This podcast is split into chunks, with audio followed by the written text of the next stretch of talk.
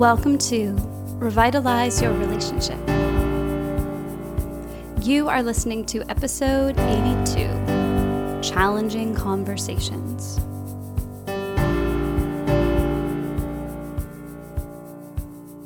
Hello, lovers.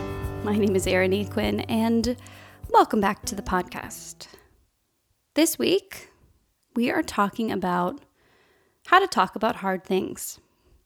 And I was thinking about this specifically because the last couple of weeks we've been talking about intimacy and sex, and I realized that for a lot of my clients, those can be challenging things to talk about, hard things to bring up. You're like gearing up for a difficult conversation if you're going to bring up your sex life with your partner. So, I wanted to give you some very practical tools. And what I'm going to teach you today actually comes straight out of one of my programs. So, when I work with clients for six months, they get access to this incredible vault of programs and worksheets and previous things I've done, including all of my past yoga videos and meditation audios and all that stuff. It's like a fun bonus that I can offer my clients to help them go further and explore different areas of their own self investment, self care, self love. But inside that vault is also some very practical programs so that when we're coaching together, my clients can really let loose, learn as much as they can. But I don't know about you. Sometimes when I learn something new in a really practical way, but I don't feel quite solid in the theory, I like to go back and do a little bit more work. So I have a ton of videos and these different worksheets to really help my clients take things we talk about in our sessions and actually apply them to all areas of their life. In one of these programs, I have a section on how to have difficult conversations. And I think this is by far one of the most popular modules in my program because it's all of the tools and all of the work that they've been doing applied to their relationship. And when you're going to go into a difficult conversation, and you want to see if the work together we've been doing is actually working, that is the place to find out. How you show up, how you stay grounded, how you refuse to let things fall apart and go into a fight is really good proof that you've been doing your work. So, my clients love this module, and today I want to share a couple of the tools from it with all of you. And of course, the decade is coming to an end. You guys know this, right? Um, there's like 70 some odd days left in this decade, which is crazy. And what I did last week was I opened up a few more spaces in my one on one coaching program because I really want you to get to New Year's Eve feeling love for your partner again. Or maybe you just split up from your partner and you have a lot of heartache going on. I can help you there too. So if you want to get to New Year's this year feeling good, please do reach out to me and set up a consultation. That call is the way that you figure out if working together is the right next step for you, and I will tell you if I can help you or if I can't. So, you can head over to revitalizeyourrelationship.com slash consultation and sign up for your time. I really do only have a couple of spots though. Don't wait.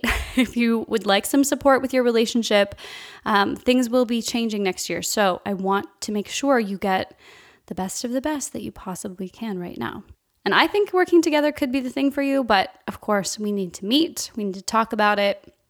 And we'll definitely, by the end of that call, have a very clear sense of what your best next step is, whether it's working together or not. Sound good? Okay. Now, let's talk about how to have challenging conversations in productive ways. What I want you to do as you're going through this podcast is I want you to bring to mind something very specific that you have been struggling with in your relationship. Now, some of you I know who listen to this podcast already have pretty good relationships. Maybe there's not a lot you fight about, maybe there's not a lot you disagree on, but I know there's something. I know there's some area of your life where it's just an unspoken thing and you don't get into it. For some of my clients, it's politics. For others, it's things to do with activism. For some, it's how to parent their kids. For others, it's how to spend money, or, like I mentioned, things to do with sex, intimacy, and the bedroom. So, what is it for you? What is the thing right now that you feel most tense about. If you're having trouble coming up with something, then one of the things you could do is what do I least want to talk to my partner about? Like if I told you, okay, in 10 minutes, you've got to talk to your partner about this thing, you would feel some sense of anxiety or stress or panic. That is what I'm talking about, that subject. So bring that to mind. What is the one thing you find challenging to talk about? Maybe it's a conversation that always turns into a fight and you've never actually resolved it. And we're going to keep that topic in our minds for this episode because I'm going to give you some practical tools to figure out how to navigate that conversation and figure out if it's actually a worthy conversation to have. If you've been listening for a while, though, you're probably starting to see that your thoughts, the things you think about, create your lens, your filter through which you see the world. Your thoughts actually inform how you feel. So, your thoughts are the hunting dog brain that we've talked about. You can send your hunting dog off to find evidence that things are amazing, and then you feel amazing. You can send your hunting dog brain off to find evidence that things are awful and your relationship is falling apart. And guess what? That doggy will come back with something in its mouth for you. So, as you're starting to see more and more that your thoughts are creating the way you feel, and the way you feel determines how you show up and what you actually do in the world. An interesting thing is that even thinking about the topic in your mind right now as something that would create a difficult or challenging conversation is already a step in a direction you don't want to go. But sometimes we have to bring things up with our partners that we feel awkward about or we worry about how they're going to react. And it makes sense why physically you might start to feel like you need to suit up for this challenging conversation. You're like girding your loins. So, how do you actually turn this subject matter into something that's less emotionally charged for you? The very first step is to get clean in your head. What does that mean? I want you to ask yourself what is the goal? What is the outcome I'm trying to get from having this conversation? And you have to be honest with yourself here. Are you trying? Sometimes you might be to get the other person to say or do something to make you feel better. If that's a yes, you're not coming from a clean place. Sorry. If you're trying to like get them to change their ways and that's why you're trying to have this conversation, you want them maybe to modify the way they act or what they say to you for the sake of you feeling better. That is a recipe for an argument or for them feeling manipulated because basically you're just telling them like hey you're doing a terrible job at meeting my expectations that you never signed up or agreed to meet so it's really important to remember that if you expect someone else to fulfill all of your wants all of your desires even your needs like even the things you need to survive then then you are placing responsibility for your emotions on that other person. And like I have said so many times, your partner is not an unpaid assistant. They cannot look after you in a way that is better than you looking after yourself. So, it doesn't mean that you can't ask your partner to do something. We're going to cover how to make clean requests in a future episode, but really take a look at why you think you need to have this conversation, what you think the purpose is, and I would say that if you find that really the point of the conversation is to like make them feel bad or get them to do something differently, you know, strong arm them into changing their ways, then it really is important that you take a step back and remember that this other adult is really allowed to do what they want. You can make requests of them, but if you're hanging your emotional well being on them, their actions, you will probably almost always be disappointed. So rather than doing so, that sounds terrible, right? It's like, sorry, you're shit out of luck. that is not what I mean to say. It's just that when you come into a conversation, if the only thing you can think of as a positive outcome is them promising to do something differently, it's a really limiting place to be, right? So, what I would rather you do, and what I think has been very helpful for many of my clients, is decide on what the result you want for yourself is. So, knowing and owning that you can't take control for their behavior or decide what they will or will not agree to, you can still decide how you want to show up. What is your goal for sharing your side in the conversation? So, so some examples of this might be um, I've been doing something that I don't really want to do in the relationship. I've been doing maybe like more than my agreed upon share of household chores. And I want to bring this up with them because I just don't think this is working. And I don't actually want to be investing two hours a night in cleaning or more. so, for you, the result is that you voice you voice where you're coming from, you voice maybe some possible solutions. That's also side note here. It's really important that if you're going to bring something up that you have a couple of ideas about how to solve it. Um, have you ever been in one of these situations where somebody comes to you with their problem and they're like, I don't know how you're going to figure this out, how you're going to make me happy? That feels like shit, right? But if they come to you and they're like, these are a few of the things I've brainstormed, I've really thought about ways that this could work for both of us. What are your ideas? It shows that the other person cares. They want to find a solution and they're willing to put their own brain to work figuring out some possibilities. And you can say yes and you can say no, but it's not just like, you know, the hunting dog didn't just come and like upchuck at your feet and say, deal with it, just deal with it. uh, we don't want to do that to our partners. And I know you don't want them to do that to you. So come to them with some possible solutions. Really, the only thing you can control because you can't control their partner your partner's actions or feelings is you can control how you show up you can control what you say how you say it and that i think is really important so if your results that you want to create in the conversation or at the end of the conversation is that you have offered some solutions to let's say like it's a financial thing. Maybe you guys are always like a little behind on the bills.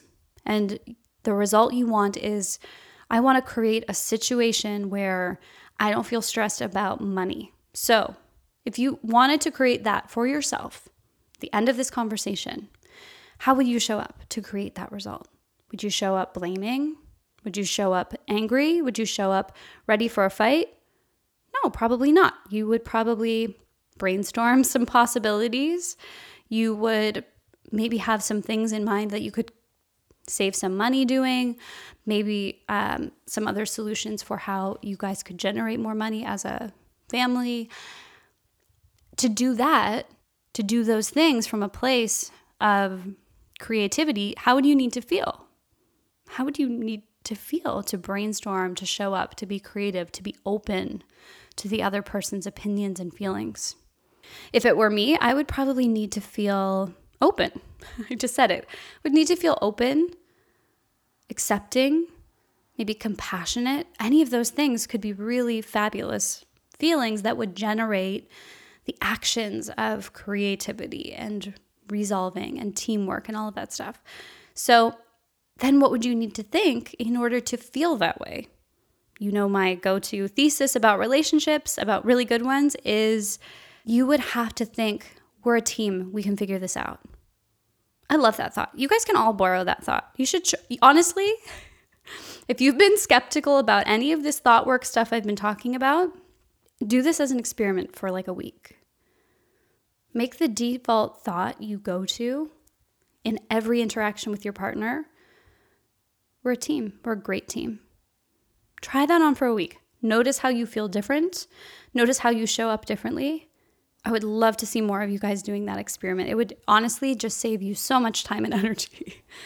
okay, so you have this in your head. You're like, okay, we're showing up. I'm going to show up like a team member. I'm going to bring this up. It's going to be out of love and openness, and I'm going to brainstorm and problem solve and listen really well so you've really decided what the personal outcome you are going to have for the conversation is.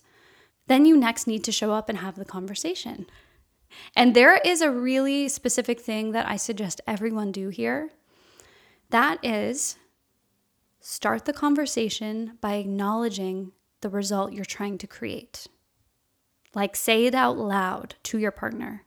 Say, hey, I want to have this conversation with you And my goal for this conversation is for us to come up with a solution to some of our money issues because I've been feeling a lot of stress about that lately. So I just want to be proactive and get your brain on this problem with me. The second thing I think is really important to do is also acknowledge any discomfort about how you feel starting this conversation. This sounds maybe dumb to some of you, but when you say out loud to your partner, I'm feeling awkward about bringing this up right now, but I'm trying to learn to be a better communicator. And I love you, so I hope that we could just talk about something. Being vulnerable like that, even in just a simple, straightforward way, can be such an amazing gesture. You know, just saying, listen, I haven't brought this thing up because I haven't really known how to, but I know it's affecting how I am in the relationship and I think it's important. So, are you open to talking about it with me right now? And then give them a chance to respond. Maybe they're in the middle of something. So, don't try and force the conversation in that moment if they're doing something else or they're maybe not ready to have the conversation. Just remember that they haven't had chan- had a chance to prepare for it. They maybe haven't had a chance to really think about it. It may be coming to them out of left field. So, I think asking if now is a good time to have the conversation is a really beautiful, courteous thing you can do for your partner. Um, conversations go sideways sometimes because one person is in their head and they think we need to talk about this thing now, and the other person is just not in the mind space or the emotional space to have that conversation. So, the simple question are you open to talking with me about this money thing right now? Because it's creating some stress for me, and I would just love to sort it out and get it resolved.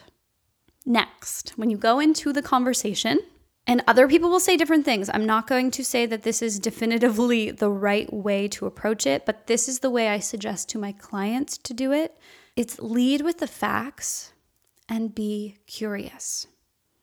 It's so tempting to start conversations with a long description about how you feel or a judgment about what your partner is doing wrong. But if you actually are in a place where you know that your feelings come from your own thoughts, they're not actually about anything your partner has done, then that stuff is just extra shit that leads to a fight for most people. So I would leave that out. I would lead instead with the facts that you as you see them and then be really curious. So neutral things that happened in the past that both of you would agree on, we'll call those facts. Your opinion about or your interpretation about what the other person did is not a fact. That's your thought.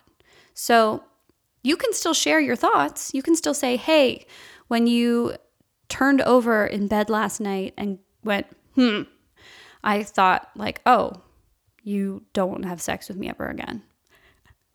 that could be helpful, but I would always say, like, that's what my interpretation was. My interpretation was like, this is the end of our sex life. So you at least acknowledge that you could be wrong. This is really important too being wrong is the best way to have a great conversation. Just being aware that you could be wrong, being open to it. I, I had a coach once who was I was working with, and one of her things she would often say is she would give me like an assessment of what she saw, and then she'd say, Tell me where I'm wrong here. And she was very rarely wrong. Her her opinions were usually like quite accurate, or at least I resonated with them. But she would give me that window so she, to acknowledge that, like, she didn't have all the answers, she didn't know everything that was going on in my mind, she didn't know the direction exactly that I wanted to go in. And it was so refreshing. I learned so much from that. So I always say, adding in this curiosity, like, where could I be wrong here? How could I be wrong here? Is that the way you see it? Those kinds of questions are beautiful and they, they do help to take off the pressure so, the final step in this little process of having these challenging conversations and having them go towards uh, a, a resolution is to learn how to give your partner space. You can share the facts. You can share some of your opinions, acknowledging that you know that they are just your opinions. And you can even make requests. But then you have to be curious about their position. You have to give them space to respond or time to process what you've said. Because whatever they think or feel about the conversation is also not up to you. Usually, when a discussion turns into an argument, it's when one or both people are trying to control the way that it goes right? Of course, that's like that's the most practical description of a conversation that turns into an argument. Is like the other person didn't agree with me, now we're fighting. But since you can't control how they feel, you can still choose to stay open and curious throughout the conversation, even if they cry, even if they get upset, even if they walk away. You are still free to feel love for them, to give them space, and give them time to formulate their thoughts because people deal with things in different ways. Your partner might get defensive. So if you feel yourself getting re- defensive in response to them being defensive, just remind yourself that it's just a natural thing for your brain to do. Anytime there's a hint of tension in your your body or any thoughts that go by in your brain that say that this could be the end of the relationship, maybe we're breaking up. Your brain goes from like 0 to hell swamp in like three seconds, right? So it's just a very normal part of being human that your brain and your body will take any little flicker of tension and elevate it very quickly. So if you know that and you're aware of it and you even maybe expect that it will happen, you'll feel tense, you might feel defensive, you might feel angry. It does not mean that those emotions have to override or disrupt the result that you want to get.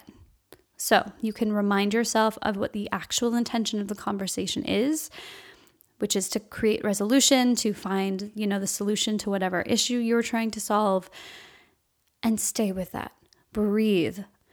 We will talk about how to process big emotions, even the negative ones, in a later episode. But for now, just remember if you can stay connected to what your outcome is for you, you will be able to hold and give your partner space to process things. So, this might be all you need to have better conversations in your relationship. But if you think you have some bigger fish to fry, I do want to invite you again to reach out, get on a consultation call with me, and let's find out if coaching together would be helpful and maybe even essential to better communication, less dramatic, difficult conversations in your partnership. You can book that consultation with me over at revitalizeyourrelationship.com slash consultation. There's a link in the show notes. All right, I will talk to you again soon. Have yourself a beautiful week and a beautiful relationship. Take care.